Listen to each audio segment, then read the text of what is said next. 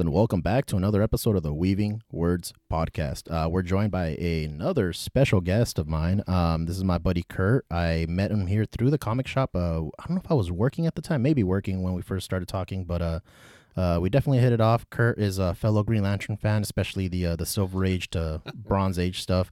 Um, we every time he comes in, we're always talking one thing or another about Green Lantern. He's always showing me some of the cool stuff he has. Uh, we're into Star Wars as well. He's a, a fellow Boba Fett fan, um, along with just anything that looks cool from Star Wars as well. Um, we share a lot of interest. Uh, he's uh, definitely a lot more musically inclined as he's been showing me right now, uh, which is awesome. Um, but yeah, Kurt, you got uh, any words? Everything he said is true. All of it. Star Wars, uh, Green Lantern, uh, and uh, thanks to Derek, now Spider Man Spider Man's awesome. brought back to the forefront. Uh, John Romita Spider Man, I should say. Yeah, so the early Silver Age stuff. Yeah, Well, Derek and I John were talking Romita Senior. senior. Yeah, Senior. you don't like J.R.J.R. no, not really. I- Nah, neither do no, I. no. He was on a, I think, Action Comics or Superman when Bendis was writing recently, Mhm. doing the artwork, and it was the worst, dude. Their hands looked like lobster Yeah, hands with yeah. like little ridges in. it. I'm like, what is, what is Mhm. that? Like, it was, it was bad when they announced. um you know, I'm, a- again, I'm a big Superman fan. You're a big Superman fan too, actually. Um, Well, not not really, but you know, I like Superman. I yeah, mean, um, you know. when they did the Superman year one and they announced Frank Miller, I was like, oh, this is Okay. probably gonna be really bad. And then I'm like, oh, maybe it'll have good artwork. It'll be nice, pretty to look at. And then they had a they had Romita Jr. doing the artwork. and I'm Oh like, oh, this book is just gonna be trash cover to cover, and it Mhm. sucks because I bought every single one. I supported that with my money. Wow. I know, but I, I just I wanted to buy it just to have it, you know, because I'm a, I'm a dumb Superman fan. Yeah. Uh, sometimes. yeah. Yeah. Um, Yeah. but no, Romita Senior, yeah, he's something Man. different, man. Like He's no, nobody did it uh, quite like him because. I'll, I'll see a lot of his stuff, and it's not only iconic. It's like we were talking about earlier. It's it's simple in the sense of like there's not there's it's not busy. There's not too much going on. You don't need all this cross hatching. You don't need all this and that. It just looks simple, clean, iconic. Um, yeah, no, it's, it's well done. Very well done. yeah. One, Derek and I were talking last week about Spider Man. You know, especially for the Silver Age books. You know, we're both Green Lantern fans, and Mhm. and as much as I like Green Lantern, especially the Hal Jordan stuff, um, it's not the best stories. I laugh a lot at the stuff. I know I've talked to you some, you know, Captain Sonar stuff like that, where it's funny, it's hokey at the time, it's not serious. Right. And then Spider Man had that as well, but it had good writing. Like the stories from back then, when Derek explains them to me and I read them, I'm like, that Mhm. still holds up. Like it's still you can relate to it. There's some stuff that's dated, but it's I I think that's how you can tell a story is good if it's timeless. Like you Right. know, you you can't um how do you say you it doesn't get dated as much by the the material you know i'm a Mhm. huge uh green lantern green arrow fan when denny o'neil and neal Yeah. adams did that run Yeah. a lot of that stuff still resonates you know a lot of the jive talk aside like uh, drugs are still a problem classism still a problem Right. you know uh it deals with police brutality and you know racism Mhm. towards minorities and uh, surprise surprise is still going on right now. So it's Yeah. again uh, uh, good writing will transcend time. That, that's one thing for sure. And i feel spider-man does a really good job at that. And that's why these books are so sought after still. I mean Yeah. you got people who are super old to my niece who's four years old. Spider-man's her favorite. That's her favorite Yeah. superhero. Um, not spider-gwen not spider-girl. She loves spider-man, Spider-Man, yeah. exactly. Yeah. and that just shows you it's a great character um, but we were talking earlier and you said you didn't really grow up reading a whole lot of comics right like you'd buy them. I didn't really read them. No. yeah, you'd look at the art, uh, kind of flip through. You said if there was a really good issue here and there, you'd you'd buy the second one if the story seemed pretty interesting. Yeah. But Yeah. that that's interesting. Uh, I didn't grow up with comics at all, so I again, everybody has their own experience on how they end up being comic collectors and readers Mhm. and stuff like that. So it's, it's Mhm. very interesting to hear that because you know almost everybody's story is like I grew up and they bought my first comic and I read it cover to cover Yeah. and I couldn't get enough. Yeah. And I don't have that story. You don't have that story really either. right? No. No.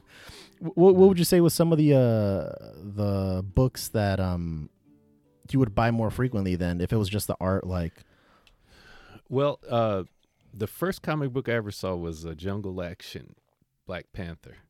My babysitter, uh, one of them must have been collecting. They were in a little box and they were in a closet, and I would pull them out of there.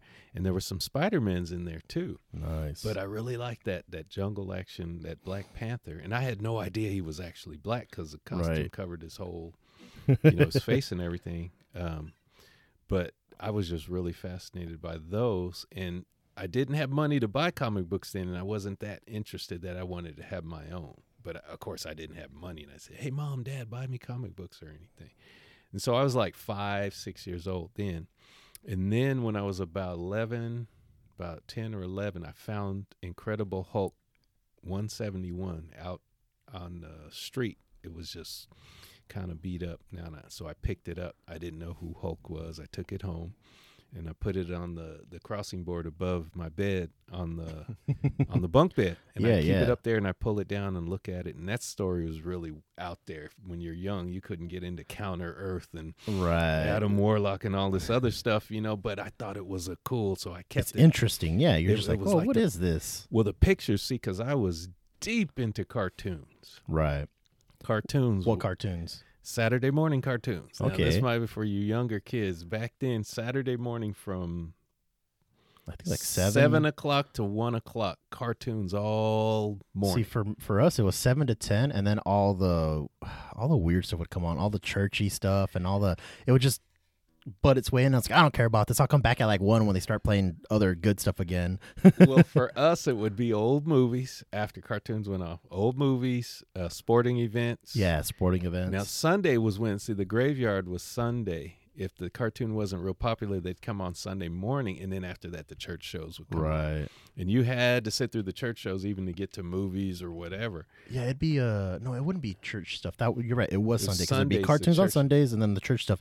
Saturdays would be infomercials. I'm like, oh, cool. They're trying to sell me, yeah, trying to sell me some weird vacuum or whatever. And see, there were no infomercials when I was watching Saturday morning. That's so cartoons. interesting, There were man. no infomercials. It was cartoons, uh, Speed Buggy, Scooby Doo. So some of that, uh, uh, Hanna-Barbera Bugs stuff. Bunny, Fat Albert, uh, Fat Albert, mm-hmm, uh, Pink Panther.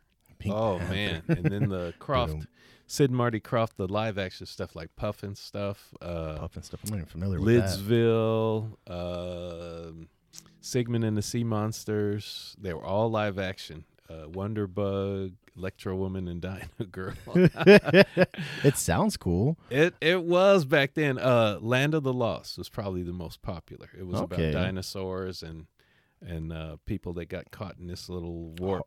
It- it- Mm. I thought it was supposed to be like uh well the newer stuff is the Hollow Earth thing, right? So they go down No. into land of the dinosaurs. They they were down uh, paddling down a river. Yeah, and yeah. they got caught up and they went down this this maybe it w- they did they didn't say in the, uh, Right. the live action I think that's what the new thing just changed because it was the same thing. They were Okay. paddling down a boat, and then yeah, they go Went down in a cave. Yeah, waterfall and they end up in this, the land of the this- dinosaurs. Mhm, Yeah. dinosaurs in the Sleestak yeah, like some lizard dudes, right?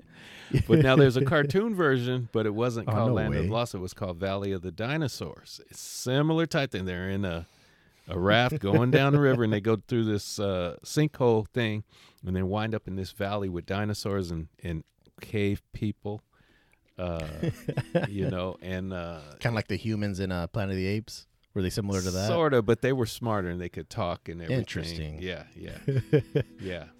So, uh, and that's one thing we're gonna bring up is um, you you said you you liked a lot of um, a lot of the cartoons, a lot of the old Oh, man, television. cartoons. I loved cartoons. Um, what what was some of the cartoons that you remember vividly? Like you can remember episodes of, like My favorite cartoon when I was a kid is like six, five, six years old was Motor Mouse. Motor Mouse. I'm not even familiar with that. It's the that. same old genre in cartoons where you have the cat and you have the mouse. The cat like Tom and Yeah, Jerry. Tom and Jerry. Tom and Jerry are the most famous. It- you uh, Sylvester and Tweety Sylvester and Tweety. The cat chases the mouse and they Yeah. hit each other, run into walls, and bang, Motor hit each other with the with the anvils and stuff. So Motor Mouse rode this motorcycle and it was cool. And Autocat, the cat, he worked in a garage. Autocat, and he drove some of the sweetest, and he would build these hot rods to chase oh, him that with. looks cool. I've And never Motor Mouse this. would ride this this motorcycle. He always had his motorcycle in those cars, and because we were into Hot Wheels. Yeah, So- that's what they so look that like. Like funny cars. some of the cars that AutoCat would build because he always crashed them trying to catch him.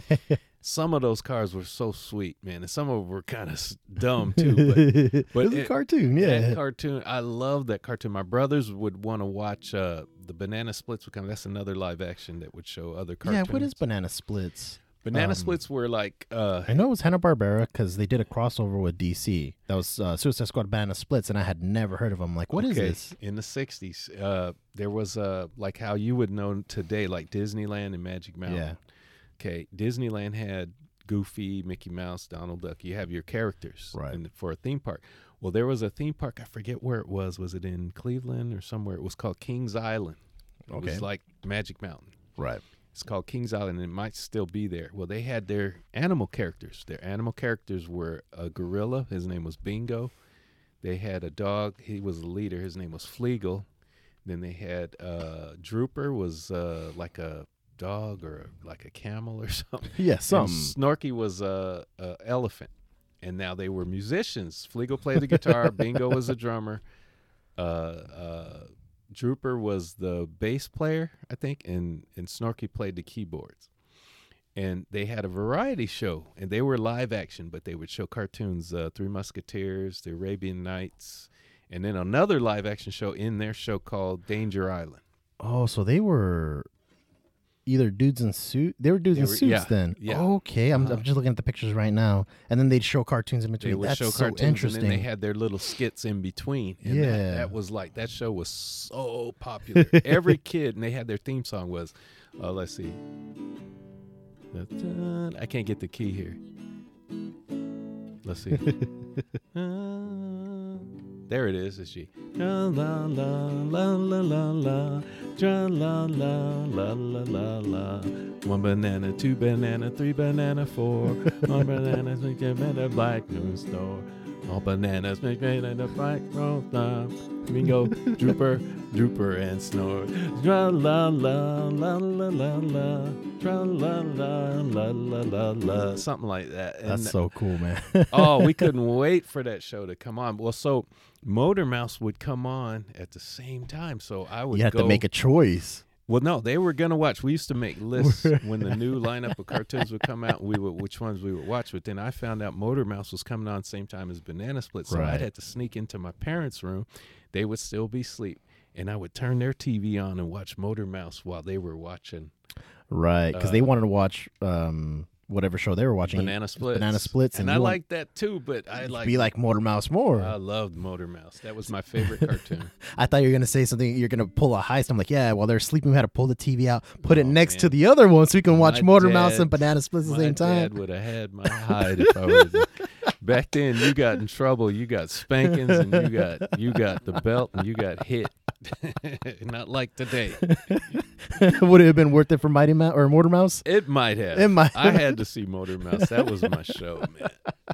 But see, my love for comic books that's, or uh, cartoons is what branched into comic books. I liked the cartoon kind of art. Yeah, you like the know. fantastical, the the the out there. You know, the, the they call it you know Smallfoot, Bigfoot. And Bigfoot's the more cartoony stuff, the more comic booky stuff. Yeah, Um, and yeah. my cartoons in a in a little cool little Yeah, magazine You can that carry I your could, cartoon with you. I could collect. Can't do it like you like nowadays. You know, a kid has whatever cartoon they want at their fingertips. Back then, you had to carry a book or draw them yourself or do something. Yeah. right. That that's that's yeah, that's so true. Because even yeah, even me when I was a kid is like yeah the well I didn't again I didn't read comics but I'd have like Mhm. picture books I'd have books or draw again I I draw you know poorly draw with crayons you know my own little cartoons and stuff.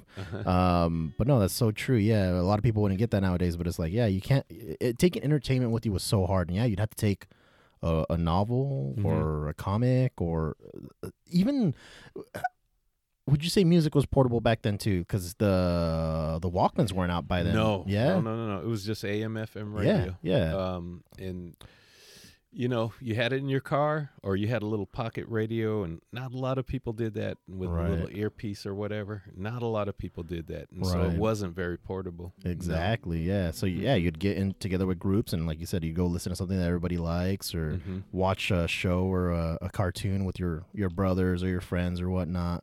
Um, Well, what we did, uh, my dad, uh, and I remember this really well when the Jackson Five came out.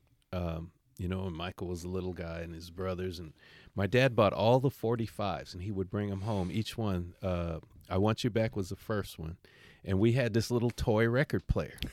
a lot of kids had them. You had a little toy record player, and you play. You know, you wouldn't put albums on it. It was like they were made for 45s. right. Well, my dad brought home each. It was uh, uh, I Want You Back was the first one, and Bobby, I think my oldest brother kept them. I Want You Back.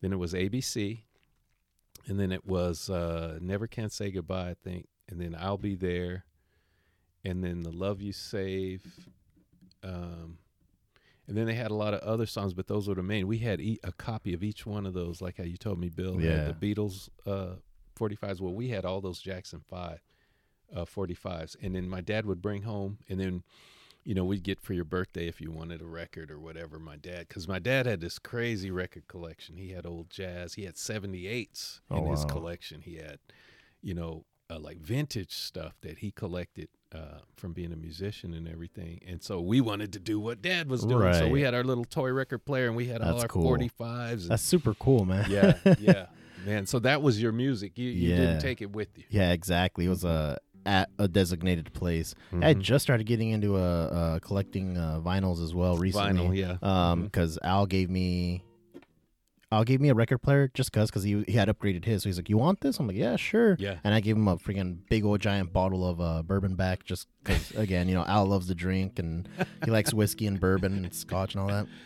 Uh, So you know, he did me a solid because he gave me yeah the it was a Audio Technica turntable and then he gave me Oh, like the the interface or whatever for it as well. So I yeah.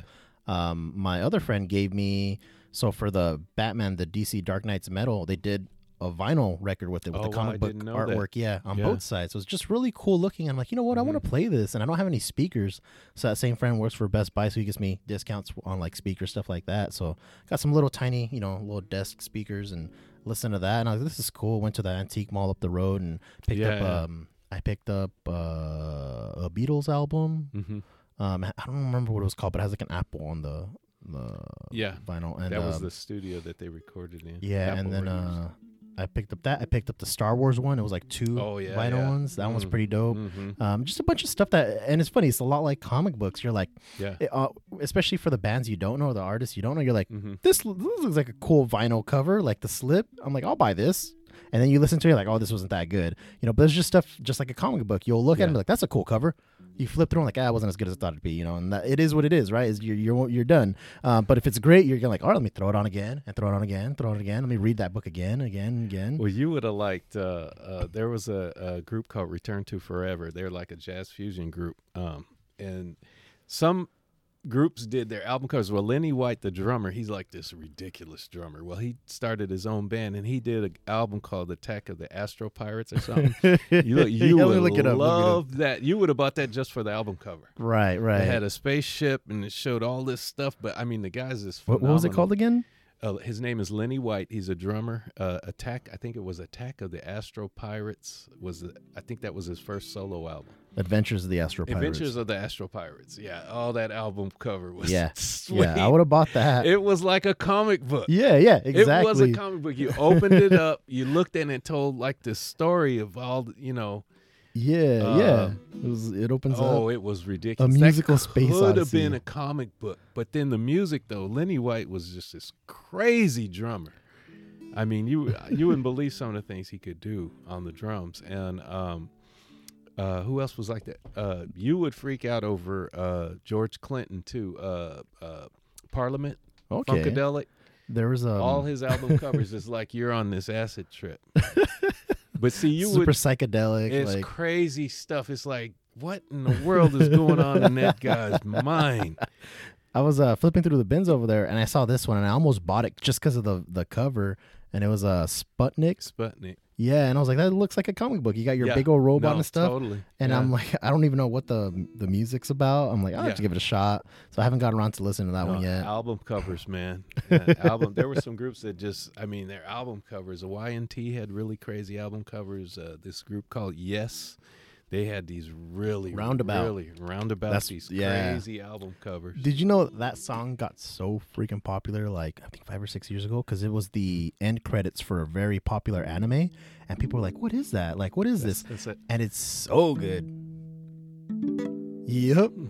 so when the credits will start playing, you hear that. Mhm. Steve Howe, the guitar player. And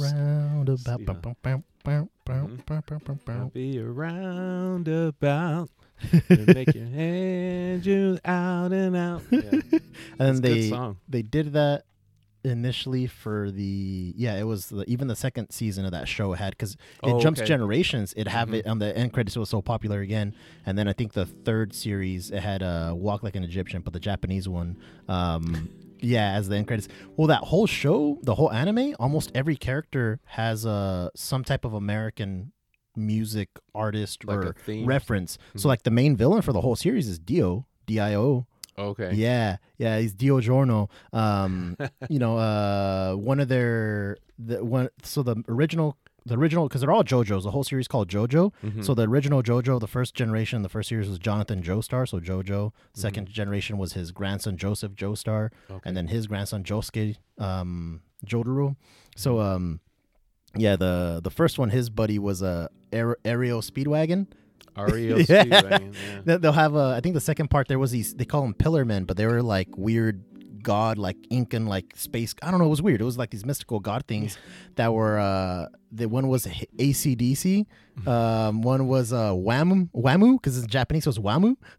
Wham. Yeah, Okay. um, just stuff like that, and uh, it's cool. Yeah, and then there's again, it's funny because you'll see stuff that can't come over to America when they bring it over. Mhm. So like uh, Vanilla Ice, they couldn't get the per- license for that. Like Oh, they don't want to work with them. Right. so it'd be right. stuff like um, uh, it was like uh, cold. Uh, like instead something. of Ice Ice Baby. Yeah, it was, instead of vanilla ice, it was like ice cream or something like that. It was something weird, and uh, yeah, Metallica didn't want to play with them, so they did like uh, uh, Magnetica or something. Like it was just it's funny just getting these weird little references because then and when you watch it in the Japanese one, you can hear them say it like Metallica, you know, in their Japanese accent. Mhm. Uh, but it's it's so neat. Again, those are some of the cartoons I like watching. Um, I know we were talking a lot about uh the TV shows. Um, not- Yeah. um, and you were saying you're a big fan of a lot of the 60s stuff. I'm I'm a big 60s, fan of uh, early 70s. yeah, I was a big fan of uh personally I I really like the Twilight Zone. I like the Oh, anthology yeah. series. I like the uh each episode's own story. Mhm. Um again deals with um even again like we were talking earlier, uh good stories transcend time. So there's stuff that they were talking about in Twilight Zone, yeah. stuff they were talking about in Star Trek that still matters now. It's just packaged differently. Yeah. Um still resonates I didn't get it then. Yeah, and, I and that's the thing too. Yeah, uh, when when I first watched them, I didn't get it either. I was just like, what, what is this? Like, they they were just cool stories. Again, for me, it's always been about the story. So it's like, oh, this is a cool story. It's interesting. And as an adult, because I, I rewatch Twilight Zone about once a year or every other year, Uh-huh. just because I really like the series and like keeping it fresh in my mind. yeah. And I'll be like, oh, I didn't get that the last time I watched it, or I didn't get that initially as a kid. You know, some of my definitely my favorite episode for the longest time was uh, Time Enough. Which, Yeah. which was the one where uh, he just wants to read. He just wants to read Burgess his Meredith. books. Yeah, Yeah, the penguin. yeah. Mhm. and um and again the reason i liked this because i could relate to it so much when i was Mhm. a kid all the way up until like high school even through Mhm. high school all i wanted to do was read and Hmm. people would just get in my way. School would get in my way. Whatever would get in my way. Even the stuff i wanted to do like i'd always be reading novels. Like i just loved love reading. I would get in trouble in my math class for reading books. Yeah. you know in my english class i'd finish within a week or two i'd finish the whole textbook because it's just a bunch of stories and uh, i just loved reading so I, I was like i kind of was like yeah there's just never enough time or people just keep bugging about one thing take the trash out i'm like i'll do it later no you do it now and yeah, i'm like yeah. i'm reading i'm reading Yeah. so i can relate so much to it Yeah. and uh, yeah that was my favorite my favorite episode for the longest time um, That's a good one. Um, I like the one with William Shatner. yeah the- terror at uh, 10000 feet Mhm. yeah that was a great one too Man, that one's good. And to so serve. iconic to, to serve, serve good as well Uh, yeah. Um, Another one of my favorite ones was the one. Uh, it was somewhat based on Rod Serling. Was uh, the one with um, there's the writer and he records into that little recorder tape recorder thing. Mhm. Um, because that's how Rod Serling would write. He he couldn't actually write after a while, so he'd just talk into a thing and give the the tapes. I didn't know that. Yeah, he'd Mhm. give the tapes to his people, and then they'd write it down. They'd do it because he Mhm. just didn't have time for that.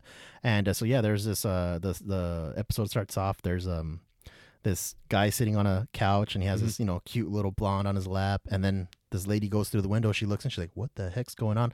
As his wife comes in, "Where is she? Where is she?" And he goes, "You're cheating on me." Blah blah blah. He goes, "Oh, what are you talking about?" "Oh, I saw that blonde on your lap." And he goes, "I don't know what you're talking about. You're going crazy." And uh, she's like, "I'll leave you if you don't tell me what's going on." Because she couldn't find her. She was looking everywhere. So Mhm. he tells her, he goes, "Well, this is what it is." Then he starts, he goes, "Oh, uh, uh, beautiful blonde, uh, this foot tall, this skinny, you know, narrow waist, blah blah." Describes her, and she becomes real. Okay. And the the idea is he's so descriptive with his writing Mhm. that he makes things happen. You know, uh, come come to life. You know, his his, writing coming to life, and uh, she's like, "You you're so crazy. You're making me crazy. Seeing things. I'm gonna go call the cops. I'm gonna take everything you have. They're gonna put you in an institution." So he's like, "No, don't don't do that." And she, as she's walking away, he's like, uh, as she opens the door in the foyer, there's a giant Indian elephant blocking her way. You know, tusks and this and that. And then she opens it up, and you obviously you know it's the '60s, so they're not gonna have one, but you hear the sound of. Yeah. She's like, "What is going on?" And uh, you know, she starts believing him or kind of believing Yeah. him. And she's like, still like, "No, you're nuts." And Well, that one's kind of like the Billy Mumy episode. Too, which one's that one? When he's this little boy and all these people are being nice to him because everything he speaks comes Yes. becomes real. Yeah. So um, the, I'll send you to the cornfield or something like that, right? Yeah, Yeah. He turned the one dude into a, a jack jack in the box, and, and Yeah. and, you know, yeah, but yeah, everything's real nice now, isn't Yeah. it? And make sure everything is a good thing, and uh, you know, So- because they don't want to make him mad. Right. And So- this one, um, he's like, uh, he's like, you can't leave, you know, this and that. You, you can't do that. And she's like, why? He goes like, I, I just, I can't let you. And she goes, what, what are you gonna do to stop me? And he pulls out of his safe an envelope with her name on it, Mhm. and it turns out that he made her up as well. He's like, if you leave, uh, like, uh, you, you'll force my hand. So she's like, oh, you're crazy. And she goes to leave and throws it in the fire, and then she disappears. And uh, and then you know, eh, you know how it have Rod Serling usually wrapping up every episode and it goes, all right, closing on the picture of a whatever, you know. Uh, we close now on a, a sad artist who has no friends, or a sad writer with no friends and no life, and only his figments of his imagination him company. And then you just hear the guy saying, "Now, Rod, you shouldn't be saying things like that." And he pulls out an envelope that says "Rod" on it, and he throws it in the fire, and he disappears. I'm like, that's so cool. Like it's was it's very interesting way of writing stories to engage with the the viewer and yeah same thing with that episode the i wish i can remember what it was called the episode itself but yeah he would send him to the cornfield when he would make him disappear so eventually it was just him at the end of the episode if i remember correctly Right, him and this lady. uh, Well, in the they did a remake of it in Yeah. the movie, but the Billy Mumy one was good. it was so good. Yeah there's so many good ones uh same thing i just recently started watching maybe a year ago a little over a year ago now actually about a year and a half i started watching the original star trek with Mhm. shatner and oh, them man, and the uh, best. same thing i like i like a lot of those anthology type shows because you get a good story wraps it up you know it's like comic books were back then you read a book and it was done in one issue Yeah, it's the best. That is the best. Star Trek, the original. Yeah. Some of the other ones are okay, but the, there's just man, the original was the best. But I had no idea it was dealing with so many social issues. You know, until especially you for back then. yeah well yeah yeah the first uh interracial kiss on television Mhm. um yeah dude the diversity. yeah. You know, you didn't see that kind of diversity on any TV show. nope You know, you had a white black, show, asian white. Yeah, yeah. And, yeah it was it was again it was really really cool mhm. um and to be in the future like that, you know, it just shows you the a, future a, a, a more of a, a, optimism positive, yeah, Yeah. optimistic that we all kind of have something to do with what's going on instead of just one. well again when you're out in space and you look back at earth and you're like i'm from earth because if you tell someone i'm from the united states of america like where's that what the fuck is that Yeah. you know but you know an alien will be like oh i've heard of earth or whatever they call it you know if you Mhm. have a big federation they're not going to know what little tiny piece of of- mud on this mud planet you're on yeah, they're all gonna know you're from Earth. petty- Yeah. petty- all, all our imaginary borders and Yeah. stuff like that so you- you're right it's very optimistic um and again you're right it's very diverse for its times and again nowadays watching it because i didn't grow up with that i'm like okay that's a given like it makes sense you know Mhm. like yeah yeah it makes sense you'd have a completely diverse crew when you're in space like yeah. aliens and you know and humans mixing together and right you know it was it was just it, it gave you a perspective of uh you know not unlike some other movies where they didn't have like movies of the future like logan's run. I remember richard pryor said you know they saw this movie logan's run and there's no black people in it. I said well yeah they don't white folks aren't expecting us to be here you know and it's like it's like you know we all play a part. That's what really makes this country so strong is the diversity. It's not one Yep. group of people. It's everybody working together. And Yep. that's why i don't understand and i don't want to get into uh, politics and all of that but the division in our country and everything yeah the reason why this country is so great is because of everybody's contribution, not just Exactly. one group of people. And I don't know if people really realize that. You what affects one group of people affects all of us Mm-hmm. together. If we sink, we all go down, not just exactly you know this group, that group, or that group, or what you believe and what, what was the saying a house divided cannot stand. exactly You know, do we really understand that? Sometimes I wonder. Well, I, I think a lot of that, you know, again, not trying to get too political, but a lot of that I think is uh, people higher up wanting to be that way because it's easier to just keep doing what they want to do while everybody else fights. Exactly, going each other, line, yeah. killing each other, getting high, or doing whatever Yep. we're doing to keep us on our butts. Yeah. Exactly. But the strength, it's real obvious to me. The strength, the reason why we're so, you know, if you want to say cut above a lot of other countries, is because of the diversity. It's Well, it's of- very true. It's it's a, a a nation. I tell this to people all the time. Is a the uh, the reason I think it's so divisive now, and the everything is the way it is in the United States is we're no longer willing to compromise. And at the heart and core of this country, it's a nation built on compromise, compromising your individualism in the sense of you know my tribe, my my people. Mhm. Thirteen individual colonies. Uh, compromising their safety and their individuality to fight off to tyranny. together. Yeah, right. to come to tyranny, uh, fight off tyranny, come together, Mhm. and again, we we've compromised for so long, and then we just refuse to do it now. And you won't compromise your culture or your your um your comfort. You know, like well, uh, if we make things easy for them, then it's less easy for me. I'm like, okay, but it's still easy for you, right? Like it's, Uh, you're still comfortable. Like yeah. so again, people aren't willing to compromise anymore, and instead of again coming together and work stand, work yeah, together. th- Yeah. they want to be on their own, Mhm. and you know, and like that just brings us down. yeah, that brings it, it further down. separates it. You know, Mhm. civil war, Yeah. fighting each other, and that's what those other countries, you know, the ones that are supposedly our adversaries, right. that's exactly what they want us to do. hmm So, hmm You know, No, I completely. And again, it, Yeah. we're always talking like on a on a how do you say it? Uh,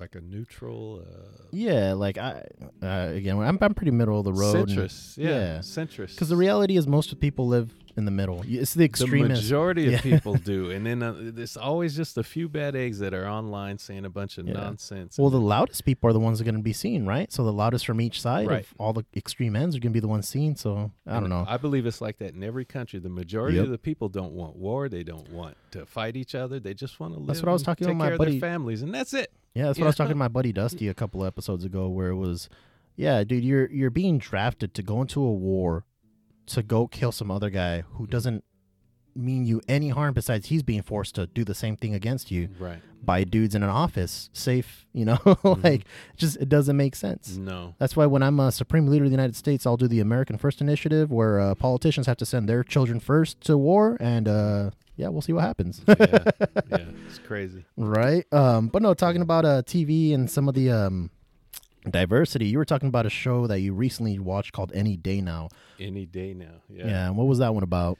It's about these two girls, uh, and they were friends when they were kids. One's white, one's black, and they weren't supposed to be together or do things, and but they refused to listen to society at the time and segregation in the deep south, and they wanted to be friends, so they would do whatever they could. And they met at this little house or something, this little clubhouse, and they would do their little stuff together and hang out. And they ran into all kinds of adversity, and that's basically what the show deals with.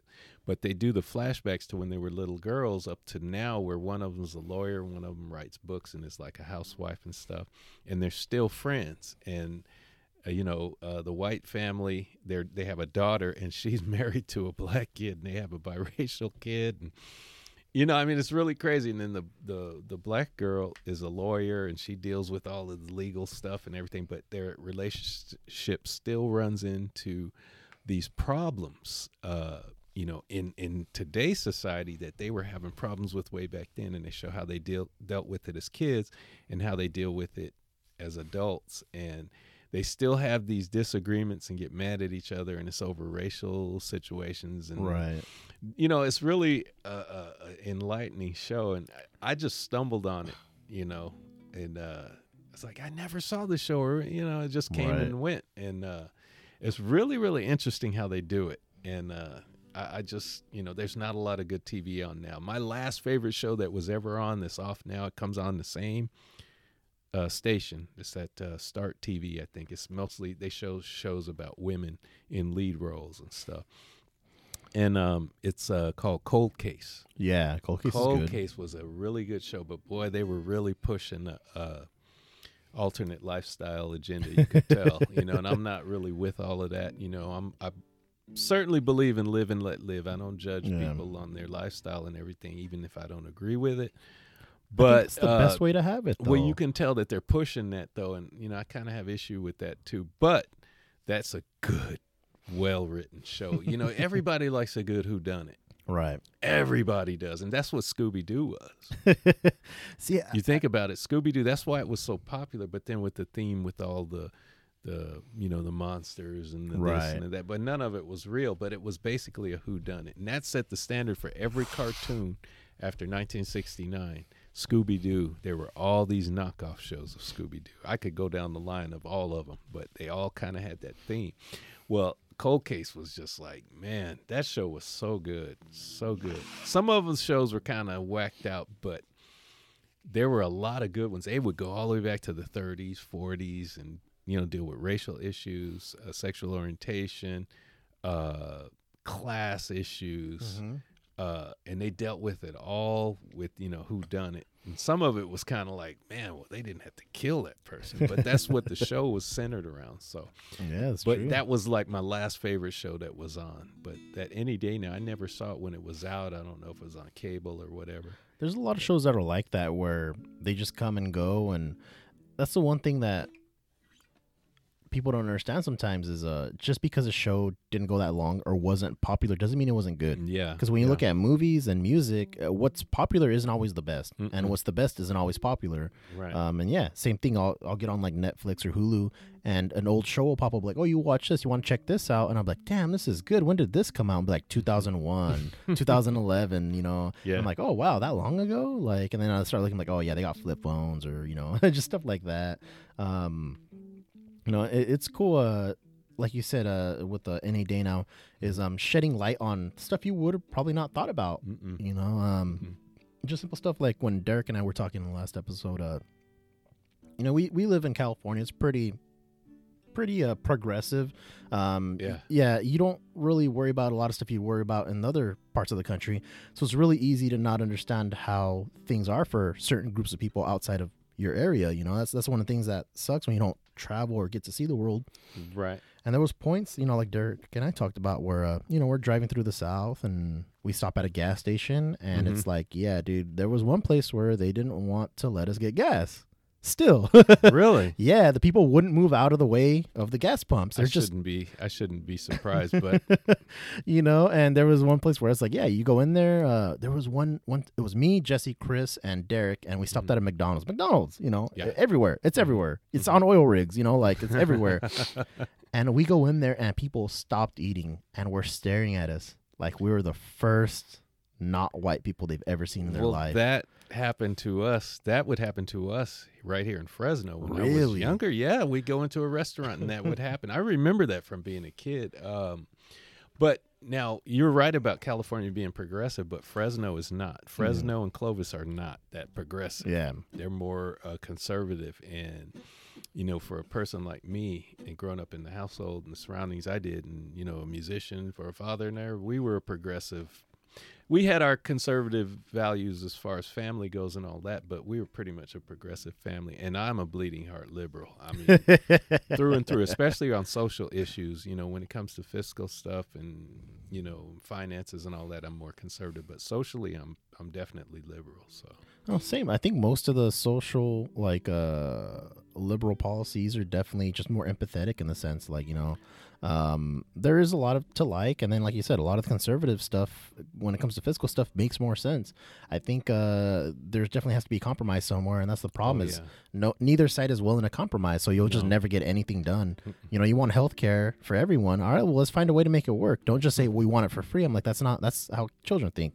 I want a unicorn. Well, how? Like, I don't know. I just want it now. yeah. I'm like, no, see, that's just not how it works. But if you're willing to compromise and find a way to work, be like, I understand you don't want to raise taxes for everyone, so let's figure out a way to make it work for everyone. Pay your fair share. Yeah, Let pay your- everybody can pay their fair share. If I got to pay them, you should pay them too. Yeah, Whether yeah. you make two million dollars a year or That's the that's I the problem I have with thousand uh, dollars a year. that's the problem I have with uh, these quote unquote re- Republicans who say they don't want any any uh, welfare and this and that. I'm like, yeah, but you'll you'll give corporations that don't need it all these bailouts and you know you want you don't you say you don't want welfare, but there's corporate welfare going on rampant left and right. Well, so for farmers too. I mean, it depends. It's all like you know, we go pointing fingers and stuff Yeah. like that. This is the greatest country in the world. Nobody should be out on the street. yep, except for if by choice if they're getting high and all of that, but they still need help too and Yeah. empathy and, and help. I think that's a lot of it too. Not on the street, and then nobody should be going hungry. Yeah, there's so much food. There's Nobody so much waste that we should not. Yeah, we should no not- one should go hungry. Uh, a coworker of mine said this, and he was really progressive, and you know he was liberal. He was like one of my heroes. Uh, his name was Eric Parsons. He passed away a few years ago. He said something to me that really stuck with me. He said, "If everybody lives within their means, if everybody on this planet lived within their means, nobody would go without." Yeah. And I had to stop and think about that. You know, that would mean serious self sacrifice and thinking of your other person. And then uh, in uh, Phantom Menace, Yeah. when Obi Wan and Qui Gon went to talk to Jar Jar's people, The Gungans. the Gungans, and uh, Obi Wan was telling their leader, uh, the king of the Gungans, he's like, "Look, dude, don't you realize that what affects you is going to affect everybody else? We form a symbiote Right. circle." And I'm like going, and that's our situation. it is totally our situation. Whether you're a white supremacist and a or a, a, a, gay uh, uh, activist or a, a, a Black Lives Matter, you know, whatever hits, you know, like the, the George Floyd thing or, or you know, uh, the Capitol being stormed, all of that stuff is going to affect. Eventually, it's just going to ripple. It's going to Yeah. affect us all because we all live in this country. We're all on the same boat, Mm-hmm. and somebody shoots in the bottom of the boat. Guess who's going down? All of us Yep, are. yep. So you know when when Obi Wan, I always remember that part in the movie too. I like the movie. I know the loyalists don't like Jar Jar and all the the CG and everything, I don't care about the CG. I just didn't like Jar Jar. and we could do a whole segment on that alone.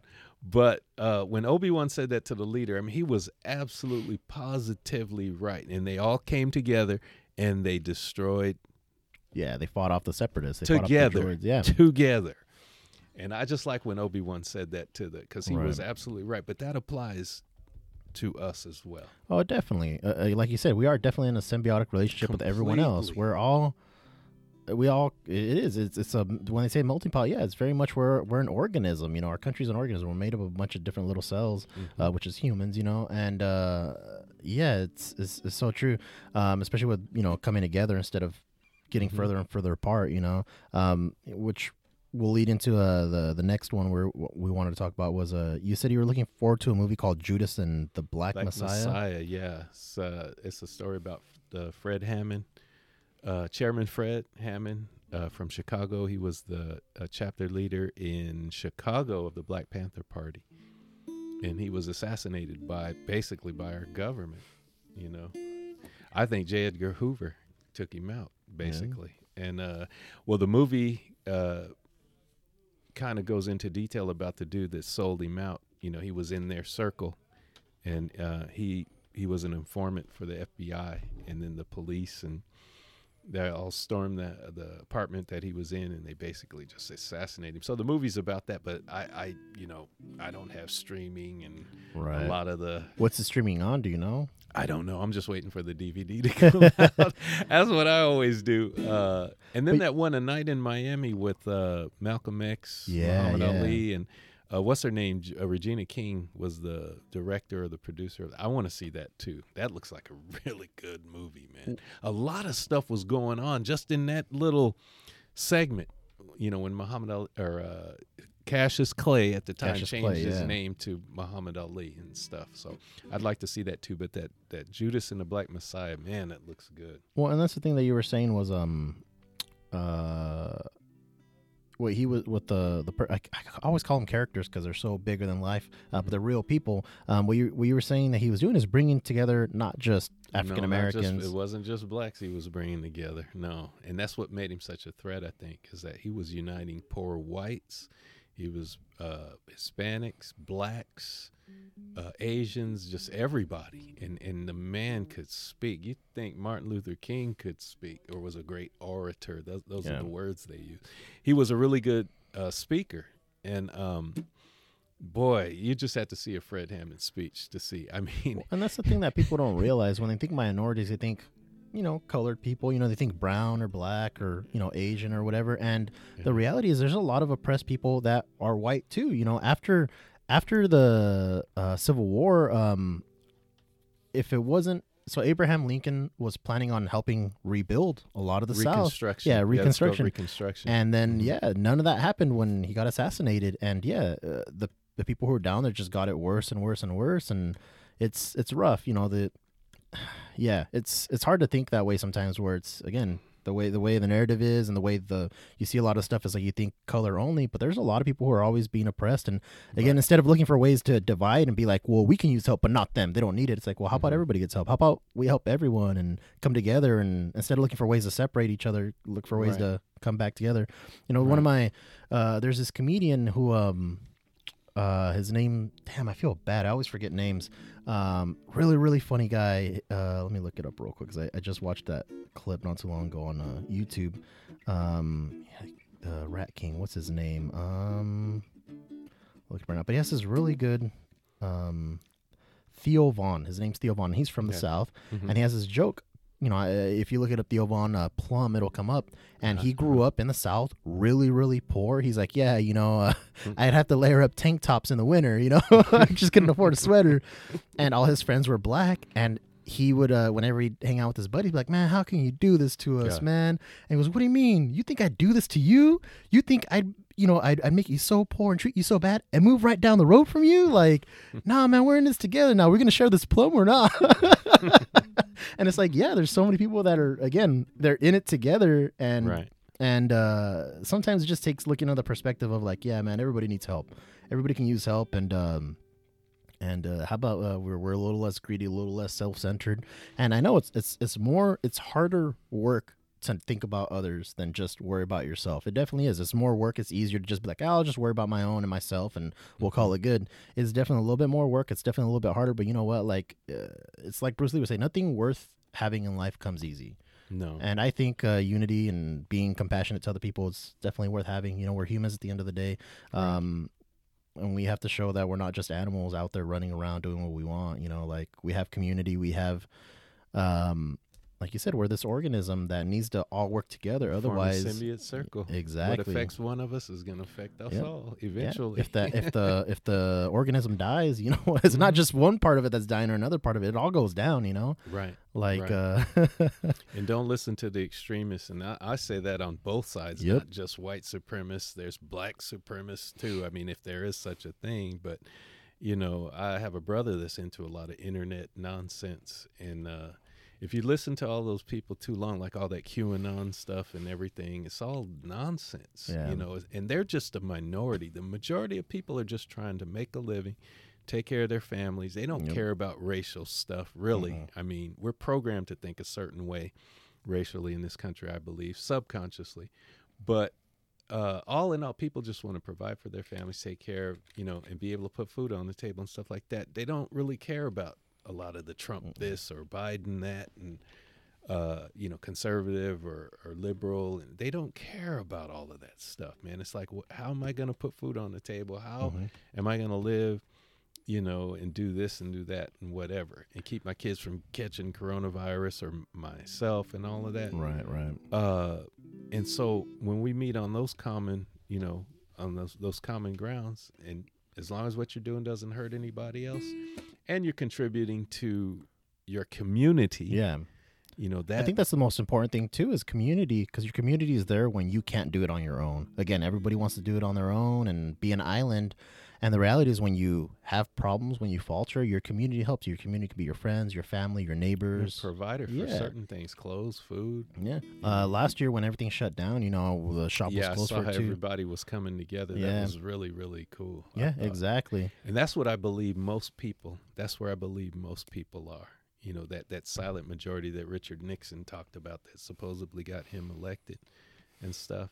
Uh, that silent majority, I believe, and regardless of color or anything, they far outweigh, you know, your, your extremists. There are way more of the centrist people, and they're not on, you know, uh, Republican side or Democratic side. They Exactly. may be considered independents or whatever. Yeah. They just want to see stuff happen and get done, and Yep. you know, want to see people get along. You don't have to agree. Nobody, no two people are going to totally agree on everything, but we can get along.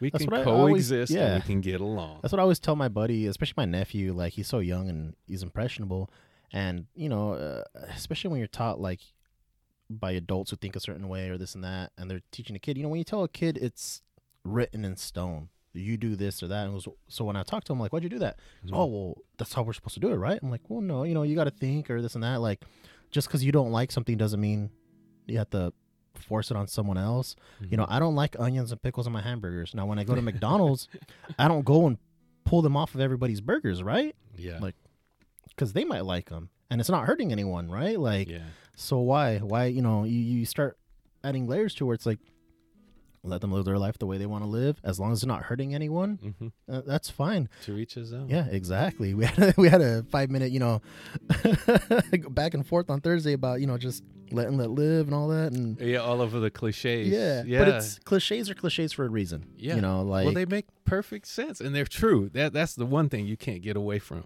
They are absolutely true. right, You know, and so uh, if you're too worried about your neighbor or somebody else, and you got problems. Yeah. you know, worry about yourself. exactly. Well, and again, if you don't like the community you're in, get up and move. You know, do what you need to do to make things better for yourself, for your people, or for your community. You might not like again the people, and they might have, be having problems because they're going through certain things. So let's see about helping them out. There was one great.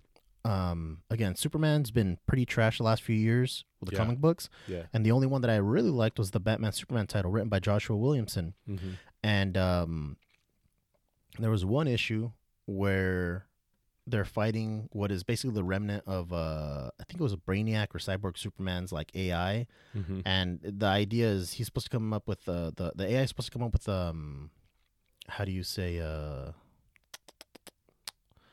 Uh, the the AI is supposed to come up with answers to threats before they even happen, right? Mm-hmm. so what it starts doing is it starts making Superman, Batman fight their you know robot versions of their biggest enemies, and Batman's you know being, uh, it shows Batman first and he's solving all these detective problem stuff, Right. and um, then it shows Superman and Superman's just punching through everyone, and the AI is like, uh, maybe your problems aren't necessarily strength based. I mean, you're Superman. Maybe they're more morality character based. Mm. And um, so he starts telling him like, uh, um, oh, I wish I could remember the exact panels, but it was he, he's basically saying like, uh, you help people, um, or oh, man, let me find the let me find the panel because it's so perfect. It talks about Lex Luthor basically with Superman, and what it does is it, it- again it, it opens up a it opens up a narrative that you would never thought and uh, uh, it's gonna be this is my like me um paraphrasing but it basically tells him like oh just like lex luthor. He goes no not like lex luthor at all. Lex luthor uses his power to hurt people instead of help them hmm um or i use my my uh my uh my power to save people instead of hurt them like lex does. And the ai asks him well why is that? And goes well lex was um i, I was raised by a loving family who taught me to help others to to um you know uh, be a good person and uh empathetic and stuff and lex luthor's parents would rather hurt him than help him and love him Right. and then the AI asks Superman, "Well, how come you don't save Lex Luthor then?" And you just like think like, "Yeah, that's true. Maybe if he helped him out, he'd be a better guy. Like he'd be yeah. he his mindset would be a little bit better." Because previous to that, during Rebirth era, Lex was trying to do the the right thing. He put on a power suit with Superman's S, hmm and he was being a superhero. Yeah. And again, you still have to deal with his his the way he thinks. You know, he's trying to do the good thing, right? He's trying to be a superhero. Um, but people keep thinking like, oh, it's Lex Luthor, he's evil, and him not only trying to save people, but also convince him that he's there to help. And there was an issue where they get he gets brought to Apokolips, you know, um, where Darkseid's from, and uh, he's trying to get help from Superman, and uh, he sends his suit or whatever to go get him, and it's like ignoring him, ignoring him, ignoring Superman's Mhm. ignoring it, ignoring it, ignoring it, and then the suit's basically built in where it's like if he's not getting a response, it's just going to teleport him and anybody around him to where he's at. It's like a failsafe, like all all all has failed. I need I need you now, and it brings Superman, Lois, and Jonathan, their son. It brings the whole family, and it separates them. They go through all this crazy stuff. They fight it off or fight off the bad guys. And Superman's so mad he goes up to him. He's like, "How can you do that? You know, like you you put my family in danger. Um, you, you, next time you ask, and he and Lex basically is like, get off me. I did ask. That suit would only bring you over if you weren't answering. And you like to talk all this bullcrap about we're t- we're in this together. I'm wearing your crest. I'm all in. And when I ask you for help, you don't answer. So he's and he rips off the S. He's Like I'm done with this. Like I'm done. You know, you say you're Superman. You say you want to be better, but you know, obviously when it comes to me, it's it's a different different way.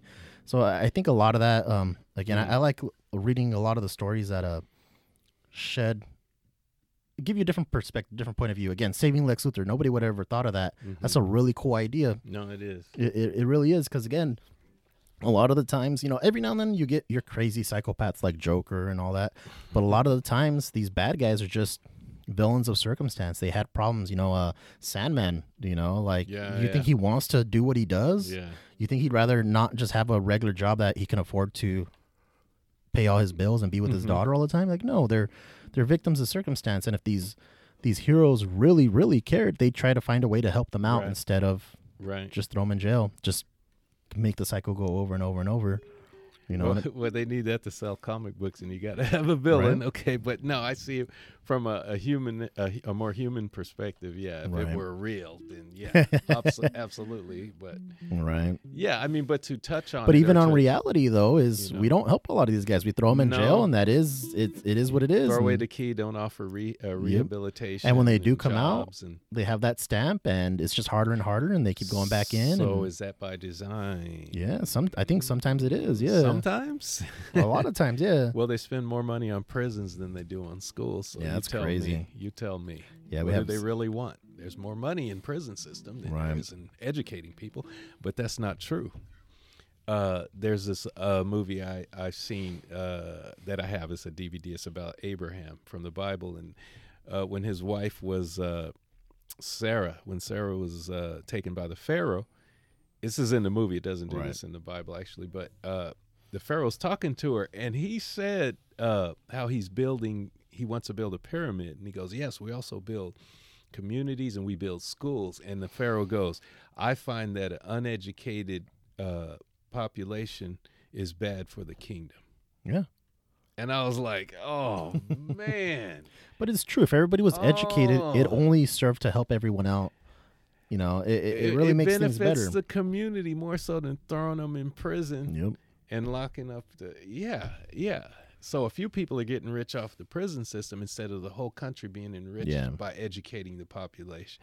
I couldn't believe that when he said that and this is supposed to be ancient you know ancient egypt Right. right? And So- to hear him say that is like Well, whoa. again we're we're taught to think like the more current the the smarter the better the more empathetic. And again mm-hmm. like i was saying earlier i like a lot of historical um research. I watch a lot of videos and one of the biggest ones was like again we're we're talking uh not uh kublai khan not genghis khan kublai khan Mhm. you know um, mongol you know we, we think these mongolians are are barbarians right right, that's the way they portray him yeah, and you start seeing that he was more inclusive, more diverse in his kingdom than anyone else in almost all of history. and they don't talk about that And they don't talk about that. He would have in his court, in his advisors, all kinds of different religions. He would have true religious freedom. He's like, no religion should be in charge. It's I'm in charge. I'm- Right. you know, and you guys can think how you want as long Mhm. as you believe that I'm in charge and this is the way things are right he would be he would do crazy things like uh oh these people this group of people are really good masons i'm gonna take a bunch of them and send them out to my other countries Mhm. oh these persians or uh what were they called at the time yeah they were persians persians yeah. yeah, he's like yeah they're they're great governors so you know what i'm gonna take persian people that i trust to go to these other areas and make sure my my kingdom my empires ran properly right he he he was so smart, so intelligent, and again, these Mongolians are are horseback riding barbarians who just Mhm. pillage and murder and rape. Pillage, Yeah. yeah And you're just like, again, that's just the narrative where it's like, you know, if you're if you if you're not from us, you're you're backwards. You know, just like uh the Romans. As much as I like Roman history, they're like, oh yeah, these barbarians. Well, who were the barbarians? Well, they were the Saxons and the the what were the uh, the German the Germanic tribes called? But it's like they had their own cultures, and again, it was just different. That's the thing too. Is just, people think it's because it's different, it's not smart, and I think that's again a lot of the humanity aspect of it, where you think I'm smart, I'm this way, so if they're not like me, then they're bad, and it's, it's not bad. They're just different. Yeah, there's a lot of really cool stories out there, you know, that are real, um, that shed light on it. That's why I say it's, it's so hard not to call them characters because you think Yeah. like they're so bigger than life. You're like a person like that can't exist. And you're like, yeah, they did. You know, Yeah, yeah, yeah. What was it really like, other than what they just tell us? exactly. History books. Yeah, yeah. History books. I didn't know about. I didn't learn a whole lot about the Pacific War from World War II until Mhm. about a year and a half ago when I did my own research on it. Mm-hmm, because certain I again I want to keep saying characters certain historical people kept Right. popping up in my feed and that I'd watch videos on I'm like oh that's Mhm. interesting and you know you just go down that wormhole of like let me learn more and more and more and uh yeah it's just again really cool really interesting um and you the more you learn the more you realize again there's there if we were to come together like we were talking earlier if you were to just not put yourself above everyone else and right. On the same floor. That's why, uh, again, the, you need to find good stories that challenge your opinion, challenge your way of thinking. Because if you don't, if you don't change, you're not gonna get better. You know, You you, won't grow. Yeah. exactly. You don't grow. You just stay right where you are and stagnant. And some people are are okay with that. And I kind of associate that and don't take this as a hit as conservative. Stay the way we are. Don't progress into something better or evolve into a, a, a more, uh, you know, better situation and stuff like. No, just leave everything the way it is. Let's just stay the way we are. Conservative. Because things are good right now. I'm like, well, they're Well, good for for, you. you. Yeah, for you. Yeah, and of course you want that to stay the same. exactly. You don't care about other people, and what about for them? You know, or for your your uh, next generation, your Yeah. kids. Just because you got it good now doesn't mean they will. right. And you're limiting them, limiting them by not Allowing them to get better. Uh, That's to, the idea, right? and yeah, and learn about other people and, and progress and grow too. That was the idea of the rule of two with the Sith. Is you know, uh, uh, you get better through every generation. The Right. apprentice has to be stronger, better at every way in order to replace the previous generation. Right, right, right. And things change. They do, yeah. They- what worked change. a hundred years ago, two hundred years ago, might not work two hundred and fifty years later. Yeah, yeah. And that's a shame that people are too stuck in Yeah. the past and want to keep things in 1950s and the 40s and right. where it only benefited certain people and not others. Right. And, and women too, for that matter. Yeah, yeah. you know. so yeah, it's just it's it's kind of interesting to see how a lot of people think and don't want to move outside of uh, you know the only thing they know. Right, right. No, it's completely understanding. I'm so voracious when it comes to consuming media and stories in general, and I like different. Again, when it comes to like oh, everybody complains about, oh, they got you know this actor playing this character or this and that, and they're not Mhm. even this. I'm like, Mhm. is the character's point supposed to be that he is this color or this ethnicity or this Yeah. way of thinking? If that's not the point of the character, then I don't care. You know, Black Panther's supposed to be black, right? John Yeah. Stewart's supposed to be black. Yeah. Superman's an alien. Why does he have to be white? yeah, that's a whole nother thing. right? So, and again, everybody, like you said, it's considered like the, I, I just grew up with this. I like it the way this is, and Mhm. I'm like, okay, but I just want to watch or listen to or read a good story, so I don't care. Yeah, yeah, yeah. Yeah. And everybody, again, not everybody has to think the same way I do. Everyone can have their own opinion, And they do. and they do. yeah, Especially when it comes to music. Oh yeah. All right, Kurt. Well, we recorded a good amount. Had some great stories come up. Uh, a lot of good suggestions. Again, that any day now sounds great. I'm definitely gonna check out Judas and the Black Messiah. Yeah. I was looking one it day up. in Miami, I think it's called. Yeah, yeah. One day, one night, something like that. Um, Yeah. And uh, yeah, the Judas and the Black Messiah. I saw they're gonna be streaming it on Hulu Plus or whatever. Not Hulu Plus. Uh, HBO Max. Um, and it'll be stre- it'll be in theaters the same time as well when they do come out with it. So I might check that out as well because I wanted it to look cool. And in the words of of Sly Stone, I have everyday people. Yeah, yeah. I may be right, but I could be wrong. My own beliefs are in my song. a baker, you're me, and then you can't figure out the bag I'm. I have everyday people. Yeah, yeah. All right, and with that, uh, we're gonna go on out. I'd ask Kurt if he has anything to plug, but he's pretty much uh, grounded right now. Um, no, uh, no internet, no online accounts, No, anything like I'm that. off the grid as far as all of that stuff. No Facebook. No, I don't believe in none of that stuff, man. Uh, I'm too old. too old. I leave that to, to guys like Roman and There all the, the younger people, and I just kind of feed off of them a little bit. There you go. Absorb stuff. it through osmosis. Um, but yeah, if you're looking for the Weaving Words podcast, we are on Facebook, Instagram. Twitter under Weaving Words Podcast. Uh, you know where to find us for uh, episodes. We're on Podbean, uh, Apple Podcasts. Pretty much, if you Google Weaving Words Podcast, you'll find us. Uh, we have a Discord server called the Hooligan Squad. Uh, usually we have the link in the description. If you guys have any suggestions on how to make the show better, um, any ideas for returning guests, you know, we're over a year into it. We got a lot of the guys who would like to come back and to share some more stories. So if you have any uh, any guests that you guys uh, really like listening to, then uh, let us know and we'll try to get uh, do our best to get them back on. Uh, thanks and uh, have a good one. Goodbye.